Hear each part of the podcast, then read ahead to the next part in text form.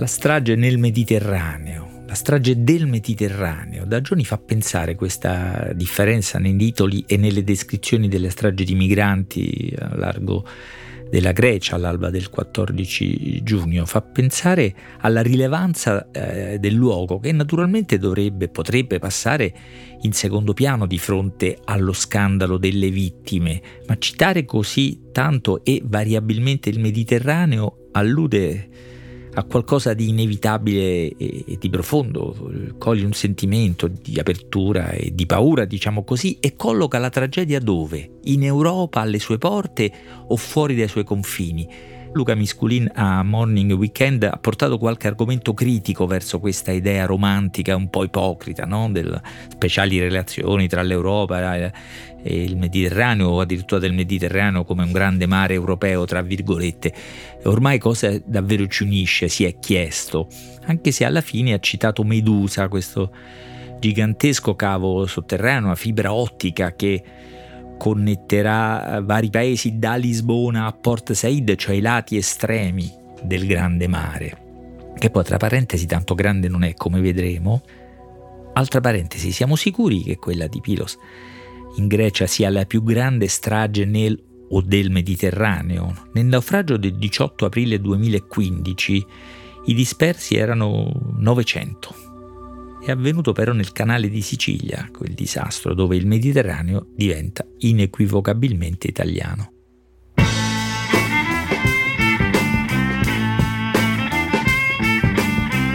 Questo è Timbuktu di Marino Sinibaldi, un podcast del Post che parla con i libri.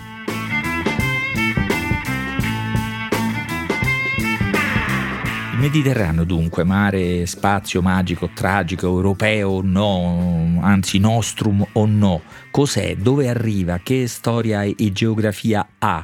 È appena uscito il numero di Passenger, la bella rivista geoletteraria dedicata proprio al Mediterraneo, me lo porterò con me quest'estate, magari ne parleremo ancora perché per me il racconto del Mediterraneo che porto nel cuore e nella mente è quello di Predrag Matvejevic, si intitola Breviario Mediterraneo. Matvejevic era un vero intellettuale europeo, anzi un vero intellettuale cosmopolita che non era nato però a, a Parigi o a New York, era nato a Mostar, la città bosniaca tristemente famosa per il suo ponte, questo magnifico ponte che univa le due parti della città, quella croata e quella musulmana, che aveva 400 anni e fu distrutto, lo sta il ponte vecchio fu distrutto il 19 novembre del 1993 nel pieno delle guerre civili che seguirono, provocarono la dissoluzione dell'ex Jugoslavia. Il ponte è stato ricostruito, ma non è la stessa cosa, come non è la stessa cosa quello che è stato ricostruito in Bosnia. Matvejevic, che è scomparso nel 2017, era un figlio critico di quella storia della Jugoslavia, però fedele a quell'idea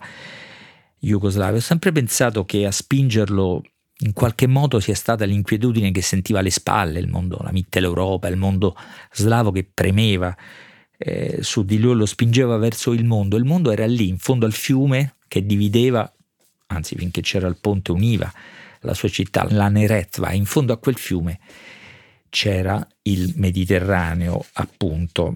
Predrag Matvejevic lo ha attraversato veramente tutto. Il suo breviario, questo libro bellissimo, è fatto di, di letture, di mappe, di dizionari, anzi di glossari, ma anche di descrizioni minuziose che derivano dall'aver viaggiato molto, da essere andato a vedere, a sentire, ad annusare. Ecco, un esempio, ho ascoltato e ha notato i modi in cui la gente che vive sulle eh, rive del mare parla degli odori del mare, questi odori che non sono gli stessi in ogni punto in ogni momento. Ecco una pagina veramente a caso per dare la misura dell'attenzione, della cura, della passione con cui Matvejevic racconta questo mare, racconta tutto del Mediterraneo, i porti, i moli, le boe, le boe, le onde, i venti, i fari, i fari. Le bestemmie, sono andate a rivedere le pagine in cui distingue le bestemmie delle varie rive del Mediterraneo a seconda dell'uso o no del verbo ausiliario copulativo. Non, non ci ho capito molto, ma in realtà non sono un grande esperto di, di bestemmie, sono troppo poco religioso per essere esperto di bestemmie. Ma sono una parte di questa descrizione minuziosa, appassionata, evidentemente innamorata no? di, di, qualunque cosa riguarda il Mediterraneo, gli animali, il modo in cui nel corso del giorno, della notte si danno il cambio la cicala e il grillo, le piante, il fico che a sua volta subentra dove viene meno l'ulivo ed estende i confini del, del Mediterraneo, tutte le pagine dedicate a, ai frutti, alle coltivazioni, alle differenze, ecco, questo è importante, è subito anche a partire da queste cose attento alle differenze del Mediterraneo, non, non enfatizza mai l'unità. Eh, Matvejevic, benché il Mediterraneo è un mondo e lo sente come il suo mondo, eh, racconta tutte le minuziose differenze delle piante, no? l'aglio e il cipo- la cipolla non hanno ovunque lo stesso sapore, la salvia diventa meno forte via via che ci si allontana dalle coste e alle differenze storiche, quelle che segnalano i cambiamenti. No? Lui dice che se tornasse Erodoto non riconoscerebbe i limoni e le pesche, anzi qui lo cerco perché deve essere più preciso, Erodoto non riconoscerebbe i limoni, le pesche, l'albicocca, le arance simili alle mele d'oro che tramite gli arabi sono giunte dalla lontana Cina, naturalmente la patata, il pomodoro, il Gran Turco, tutto quello che al Mediterraneo è arrivato da fuori, sono piene di attenzione alle piante e agli animali. Queste pagine, anzi le ultimissime, sono proprio dedicate a un animale, all'asino, sono pagine bellissime sull'asino. Sono poetiche, non so, il lettore dovrebbe decidere se sono pagine poetiche, metaforiche o chissà, addirittura politiche, quelle finali dedicate all'asino. Non è un amore cieco quello di Matvejevic, perché subito nelle prime pagine prende le distanze dalla verbosità, così la chiama, la retorica, diciamo noi, la retorica del sole e del mare, delle spiagge sabbiose, le isole fortunate, le ragazze precocemente maturate, le vedove in nero, lo sfarzo e la miseria, la realtà e l'illusione, la vita e il sogno. Di questi motivi, scrive, hanno abusato i luoghi comuni della letteratura e soprattutto, aggiungo io, la retorica mediterranea, ma le parole sono di Matvejevic, la retorica mediterranea è servita alla democrazia e alla demagogia, alla libertà e alla tirannite. Ecco l'immagine di un mare di eh, contraddizioni. Come Davide Abulafia, lo storico grande storico del Mediterraneo, eh, un suo intervento è nel numero della, di Passenger cui facevo cenno, Matvejevic conosce bene la frammentazione del Mediterraneo. Dicevo, non solo non enfatizza la sua unità, ma ricorrendo a una descrizione degli esperti, divide il Mediterraneo in sei zone. Vediamo se ci ritroviamo, così ripassiamo anche la geografia. Allora c'è l'arco latino che da Gibilterra arriva alla Sicilia, questo grande, grande semicerchio, l'arco latino. Poi la conca adriatica, questo è facile. Poi dall'altra parte del mare il fronte magrebino, cioè la costa nord-occidentale dell'Africa, il flesso libico-egiziano, la facciata medio orientale e poi, punto critico, il ponte anatolico-balcanico, cioè quella parte tra la Turchia e la Grecia che unisce, separa, divide, cos'è? Un confine, una sutura, una trincea, il mare e i continenti. E quindi conosce bene la frammentazione, avete sentito la, la, la, il modo ana- l'analitico in cui la descrive, però mi sembra più attento alle contraddizioni i libri sacri della pace e dell'amore, e le guerre di religioni, crociate, jihad, l'universalità e l'autarchia, le tradizioni giudaico-cristiane le persecuzioni degli ebrei, i commerci, è molto attento a tutta la rete dei navigatori, dei commerci che uniscono il Mediterraneo da sempre e le cose che eh, lo separano. Dice per esempio che il Mediterraneo è il luogo al mondo con più alfabeti, più alfabeti diversi le contraddizioni. Il Mediterraneo, cito, ha innalzato monumenti alla fede e alla superstizione, alla grandezza e alla eh, vanità. Questo è il Mediterraneo, la sua ricchezza e la ricchezza anche delle sue differenze e contraddizioni. Per la verità potremmo dire no, che tutto il mondo è così, tutto il mondo è pieno, vive di, di contraddizioni, ma io penso che, e Matvejevic eh, lo fa capire bene, penso che nel Mediterraneo sono più antiche, più antiche, radicate, sono più aperte, più esposte alla luce. Qui si rischia la retorica della luce mediterranea, ma insomma sono esposte, sono visibili, oggi si vedono molto tragicamente, molto vistosamente nella, nella realtà delle migrazioni e degli stragi come quelle che abbiamo visto in questo mare, un mare di navigatori, quindi di sentimenti diversi, di navigatori coraggiosi e di flotte timorose. Durante la navigazione verso sponde ignote, scrive Matvejevic, la paura è la prima alleata. Il migliore equipaggio è quello che teme navigando verso la meta e si rallegra raggiungendola. Questo, diciamo, è naturale, ma la maggior paura la prova quello che non sa esattamente dove sia la meta e seppure la meta ci sia.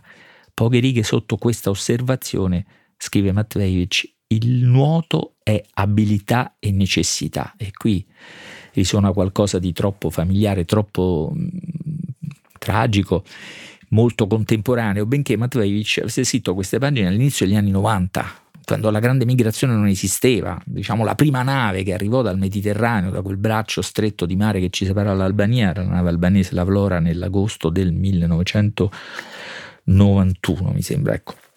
Però tutto è così problematico e contraddittorio, per questo è interessante, affascinante guardarlo e leggere questo libro. No?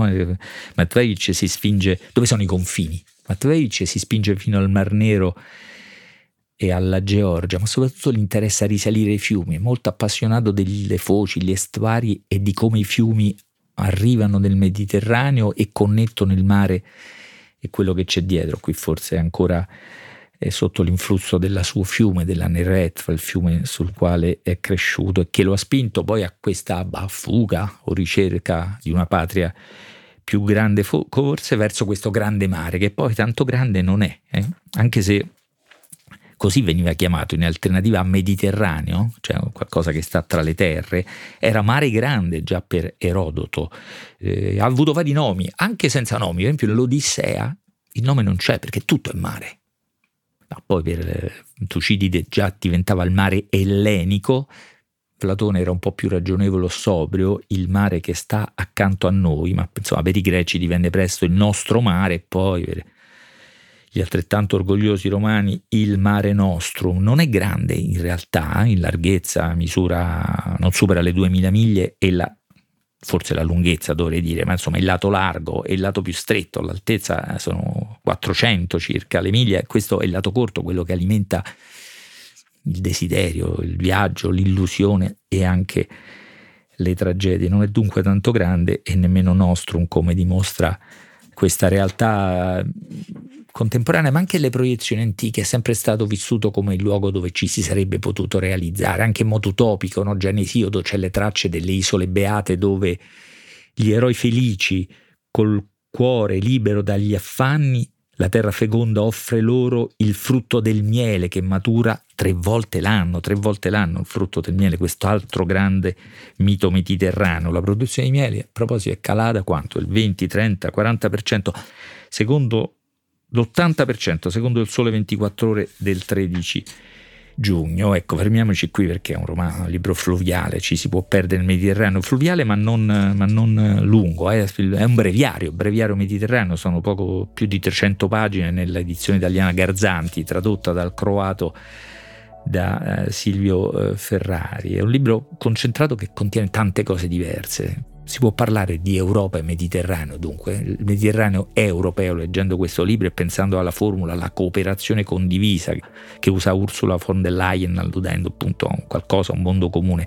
Matvejevic dà molte risposte anche diverse in questo libro, nei vari luoghi, nei vari, dai vari punti di vista, nelle varie lingue che adotta da vari punti di vista la risposta cambia e la percezione di questo mare magnifico, cangiante nel tempo e nello spazio cambia continuamente, ma ci dà molti strumenti per capirlo meglio. Certo mi piacerebbe se Matvejevic avesse visto posarsi sul suo mare da Lisbona a Port Said il cavo di Medusa.